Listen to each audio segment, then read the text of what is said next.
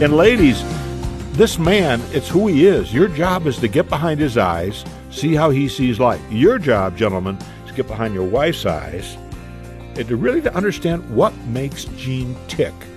And she's not like any other women. So when you and I are talking about women today or men, keep in mind all men are not the same. All women are not the same. That's your job that God's given to you to be the, the PI, the private investigator into what this woman or man is all about.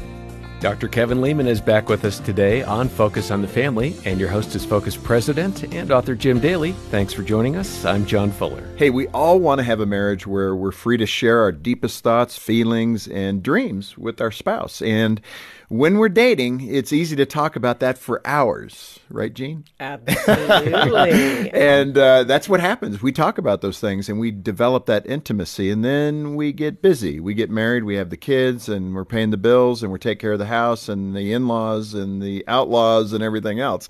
And that's why I'm really grateful that last time we started a discussion with Dr. Kevin Leman on his book, The Intimate Connection. I invited Jean to join us, my great wife, and it was a great conversation, I thought, John. Lots of energy. There was. Great insights. And we're going to uh, kick it into day two and continue that discussion. And uh, as was mentioned, Dr. Leman is a prolific speaker, author, and psychologist. He does a lot of TV and radio. He's been here, I think, 50 times or more, and uh, always a popular guest with our audience. Uh, he's written a book called The Intimate Connection Secrets to a Lifelong Romance.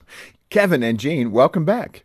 Well, thank you. It's wonderful being back. I enjoyed yesterday, and I think I'm going to enjoy today. That was fun talking about how God made us different and trying yes. to do a better job of becoming one. it was a lot of fun. I'm laughing about all the one liners you had, but it was great. Jean uh, has said you're probably one of her most favorite authors, so I'm a little jealous. Well,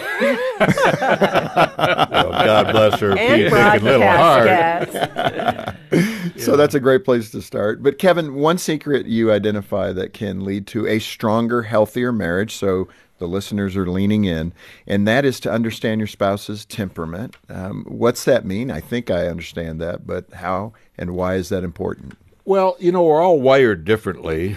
Uh, people come out of the womb differently. There's four personality types that have been uh, talked about for years, and that's the melancholic. Now, I'm the guy that wrote the birth order book, and whenever I think about the melancholic, I think of the only children. We're going to do it the right way.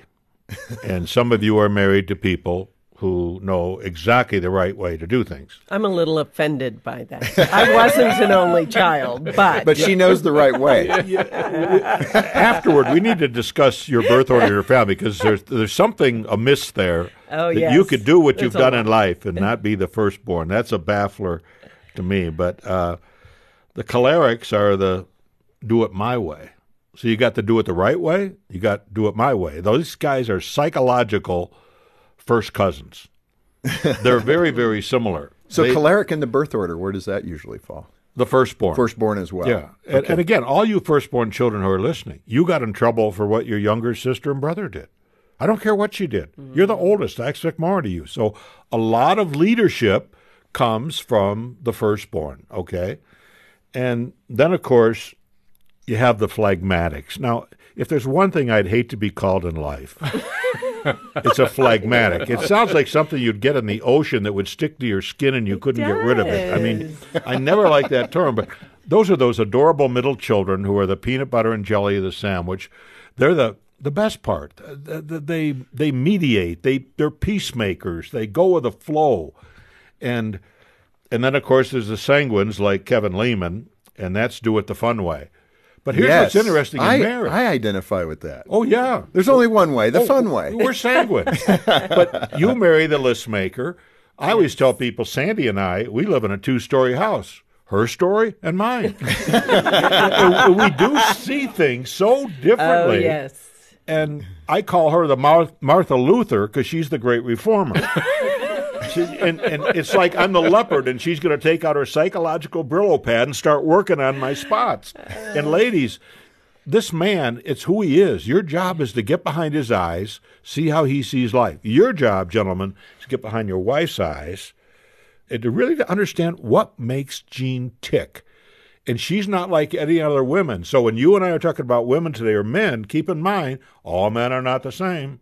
All women are not the same. That's your job that God's given to you to be the, the PI, the private investigator into what this woman or man is all about. let me let me let's bring it back to the temperaments because I think it's important that we uh, get a basic understanding that our spouse's temperament can help de-escalate conflict. I mean, it gives you a framework for understanding triggers and other things. So right? let me let me ask you a question because those firstborns, you know who you are. You know exactly how life ought to be. Your husband's driving, he hangs a simple left-hand turn, and as only you can say, Martha Luther, is why you turning here?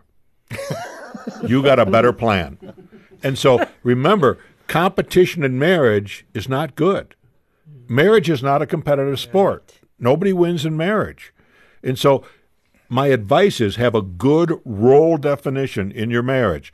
Honey, I'll do this and you do that. And we'll come together on these other things. Without that role definition, I think you'll kill each other. Well, in fact, competition that does pop up even when you don't assume that you're competitive. Jean, you have a story about that. I think early in our marriage. I do. That was our our first year of marriage. Those are always fun. Oh Yes. my! And we, Jim and I, were working for a company, and we traveled around the country. This is a great first year thing to do. showing uh, multimedia presentations, motivational drug and alcohol abuse. Programs at high schools. Yeah. Right. So we On- went to 17 states in nine months. We had days off. It was great.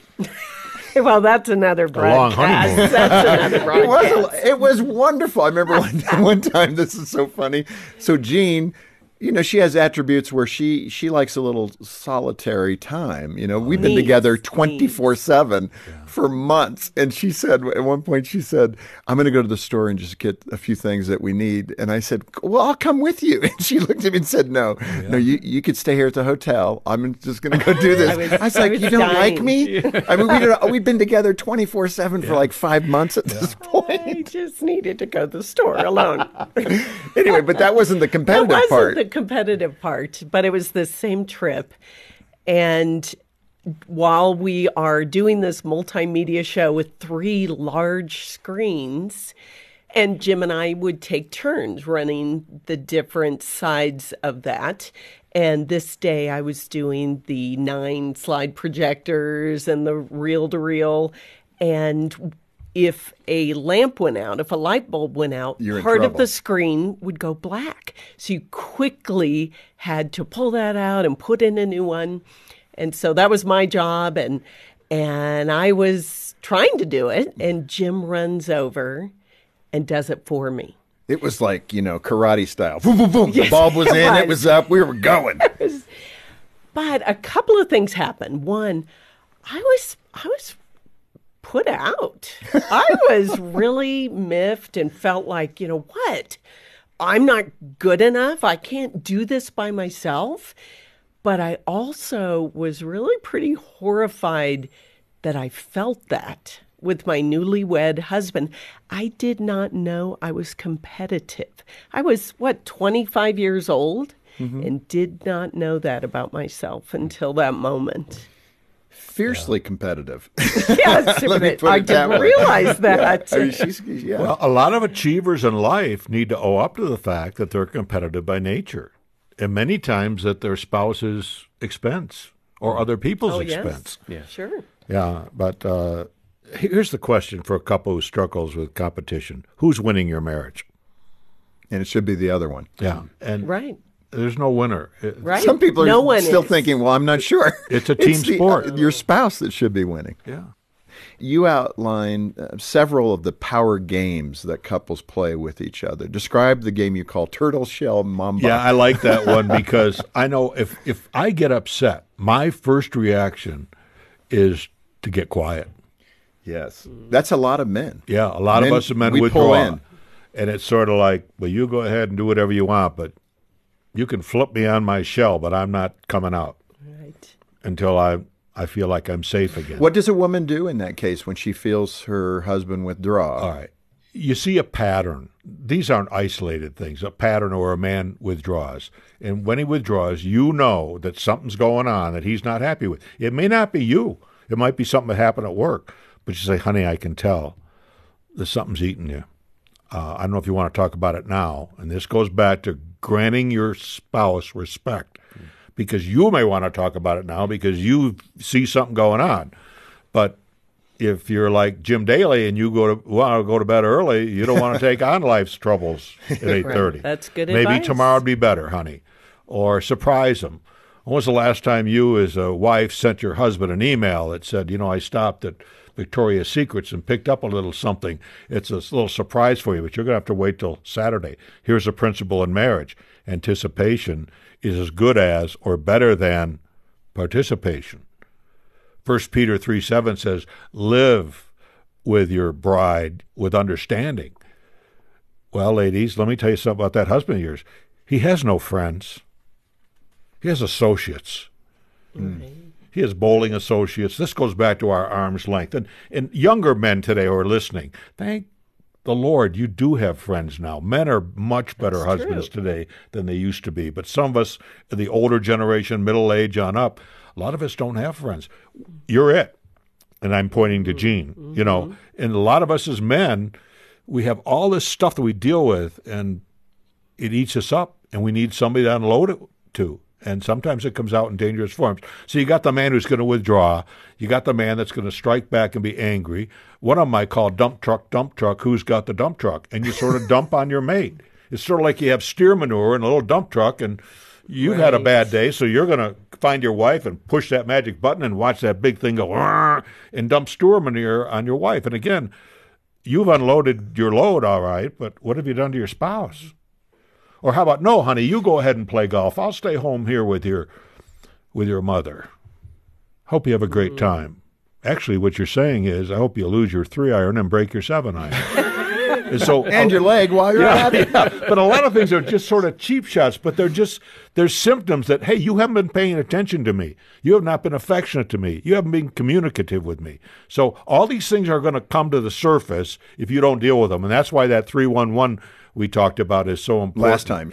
So how do, how does a couple start feeling like a team? We've uh, kind of isolated how the how would they get into this pit? Yeah. But how do they turn that around? Let's. say, I mean, someone listening right now may go home tonight at the dinner table and say, "Honey, I heard Dr. Leman on Focus Yeah. today." I've been thinking about some things, and you know, I think I've uh, I've made a lot of mistakes. So the first thing is is that, and you know, honey, I don't know what I'm talking about. I might be way out in left field here, but and then you slip her the commercial announcement, or you slip him the commercial announcement.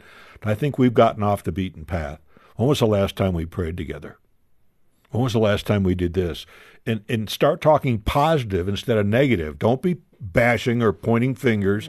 Use some I statements. I feel bad that we're in this position today. I mean, let's be honest. I mean, do you feel as close to me right now as you'd like to?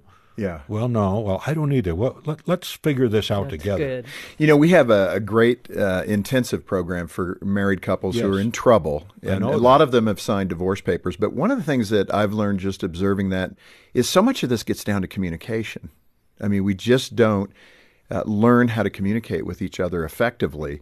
And in fact, I mean, this is a more humorous uh, component of that. But Jean, you and I had that great communication error when we were at some water park. You want to let people know about this? Is so funny. This is classic, Kevin, and I'd love your input on this one. Oh my, this doesn't make me look very good. Um, our family was at a water park and we arrived around lunchtime. We were going to get lunch. We're first in line for a locker, and the line, all the lines were really long. So Jim stayed in the locker line and uh, we agreed that I would go to the first snack shack and they didn't have french fries to go with my veggie burger.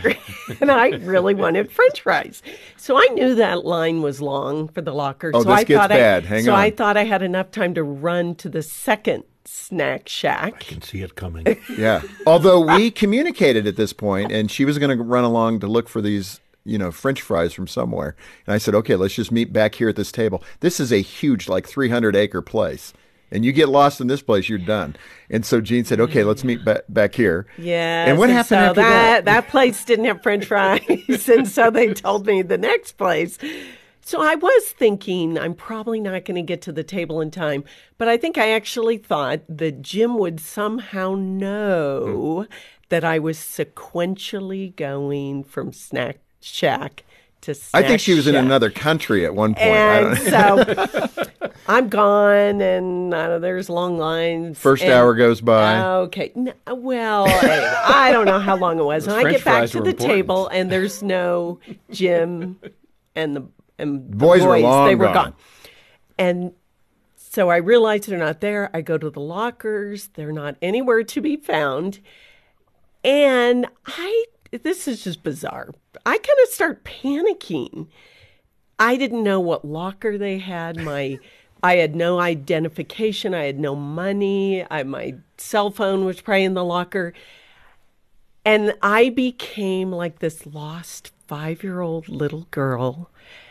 And I'm like panicked. I think I'm thinking I'm going to have to sleep in the water park, that they're not going to let me out. I'd say fear had gripped you. Fear, uh, yes. And I'm walking around the park for two hours and we can't find each other. Okay, Jim, when we finally did meet, what happened? well, I had sat there uh, literally for maybe an hour and a half, hour, 45 minutes. I did. That was like that long. And so then I decided she's lost. My little wife is gone. So I walked this whole water park looking under every bridge on the thing and, you know, every ride. I'm looking at the lines. I must have spent another hour looking for her. I come back to the very table and Jean, Jean and I meet at the table and she's mad at me. Oh yeah. She's like uncorked. She's These saying, Jim and Dean stories." You leave me? How could you leave me? I'm going. I was here for like an hour and 45 minutes waiting for you, and then I went looking for you on this 300 acre lot. I've been oh. looking for you for the last okay. three hours. But I don't know if I've ever told you this. Is this gonna create a fight? Wait a minute. No. This is you know what the real problem was? Yes, you can't stick to the Okay, no, and it wasn't. Oh, it is gonna be a okay, fight. That is, that's true. I do have a problem. We'll with meet that. at the Okay, table. I do definitely have a problem with that. No, I was feeling insecure about my body, and that set me off for the whole day. I'm not kidding, and my. My body was really covered with long sleeve rash guard and board shorts. And there was only one other woman in the water park who was more covered than me from head to toe. That is why I went wacko that day. That's what really was the problem. This is the first time I've heard this. Talking about communication, had I started the day by saying, Jim, we're going to a water park. I'm feeling insecure about my body. It would have changed the entire day. it gets back to taking the time to communicate the reality of what I'm feeling inside. And lots of times, for a lot of different reasons, and I think this goes back to how we grew up, how we saw mom and dad, what we brought, the baggage we brought in. I always remind people it's not two people who got married, it's at least six. Because you marry your families and you marry right. what whatever garbage was there, you bring to the altar. And you have to work through those things early in your marriage, or you're going to end up paying for it. It's going to pop up from time to time. But you know, the, the Lord we serve is a great God. He wants what's best for us. And like I said earlier, I think most of our marriage problems are spiritual problems. We just try to gut it out on ourselves without saying, Lord, I need your help. Holy Spirit, help me, guide me. Let me say the things that I need to say. Before I came here today at my hotel, I issued a very short prayer, Lord, just help the words glorify you. Mm-hmm. And right. it's easy to try to glorify yourself or to be selfish. That's the carnal part of man. But it takes that daily commitment to work toward oneness to be a real couple. And if you do, your kids are taking emotional notes, spiritual notes on on what life's all about. They're Well, going to take Jean, their I'm cues sorry. from you. I'm sorry I didn't know you well enough to uh, handle that differently. Well, no, you couldn't read my mind, and that's a that's a Women really, want men to read their I minds. know, and and it took me a long time in marriage to realize how unfair that is, and that Jim can't read my mind. And that I need to tell him my expectations or You do that a lot better than we used to do right. that. I had to learn that. And- One of and- my favorite all-time things happened in my life when my wife says, "Honey, do you want to stop for ice cream?" And I said, uh, "No." I kept driving. Two minutes later, she's crying. I go, "What's wrong with you?" I want to stop for ice cream. so when a woman says, "Jim, do you want to stop for ice cream?" She's not asking a question. This takes us all the way back to yesterday about Jean's birthday. Yes. Thanks a lot, Kevin. By the way, Right. I'll tell you what I'm terrible. going to do. I'm going to stay a couple extra days yes, in Colorado. Springs, and I'm going to help you too. Thank you. Finally, after 33 years of marriage. Hey, yeah, we have covered a lot of ground, but let's think of the takeaways for the listener. What are just three or four things, Dr. Leman? Uh, you mentioned treat your partner as a gift, making loving your partner daily choice. Those are good ideas. Fill in the embrace, blanks. embrace the differences. Don't let them irritate you. Well, the things that you're attracted to early in your dating are sometimes the things that really do irritate you later on. But embrace the idea of oneness. Embrace the idea that you really do need each other. I never told you how much I dislike Barbra Streisand, did I? but Didn't know. she she sang a song called People. People who need people are what? The luckiest people in the world. Do you realize as a couple you really need each other? Yes. That this is a couple, it's not a competitive event. And so working together and not pointing fingers, but saying, honey, let's work on this together.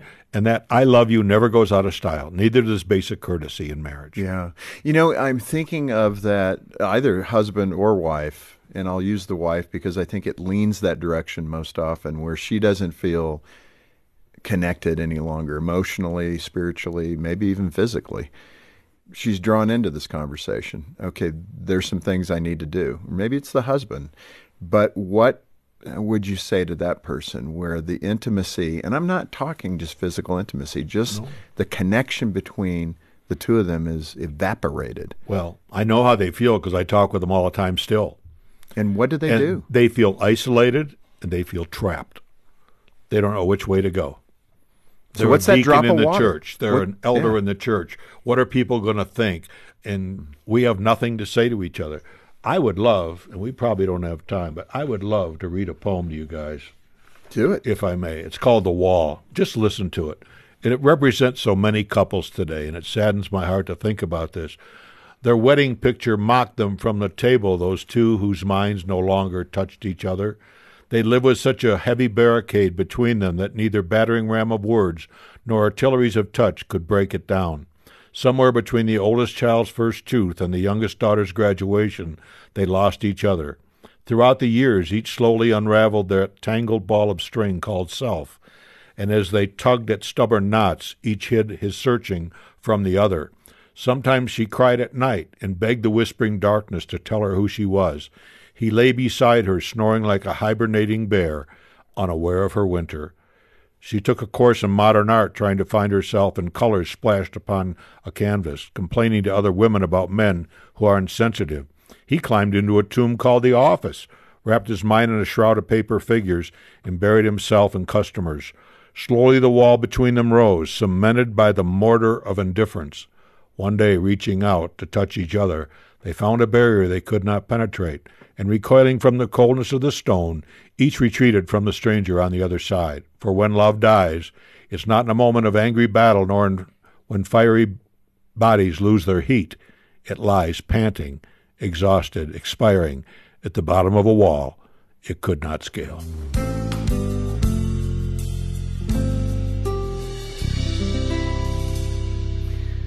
Well, it's a pretty sobering reminder about the importance of staying connected to your spouse. And please know there's always hope in Christ.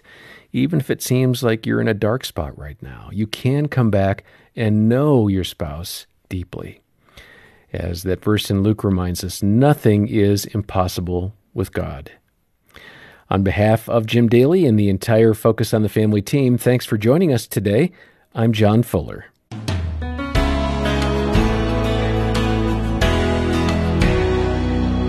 Well, that really was a sobering end to a great conversation with Dr. Kevin Leman and Jean Daly over the last two days. but it was a necessary reminder to us of the intentionality that's needed in marriage to keep it alive. I hope you feel encouraged today that your marriage can improve if it's felt difficult and dull. Allow God to guide you and remember Kevin's words about serving one another. And get a copy of Kevin's great book, The Intimate Connection.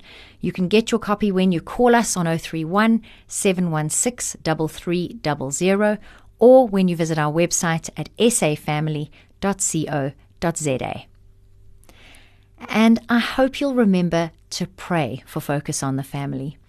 The fact is that hundreds of married couples and single adults will reach out for help in the coming months.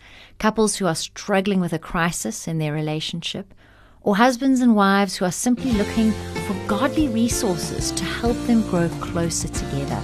And of course, singles who are preparing for a future marriage.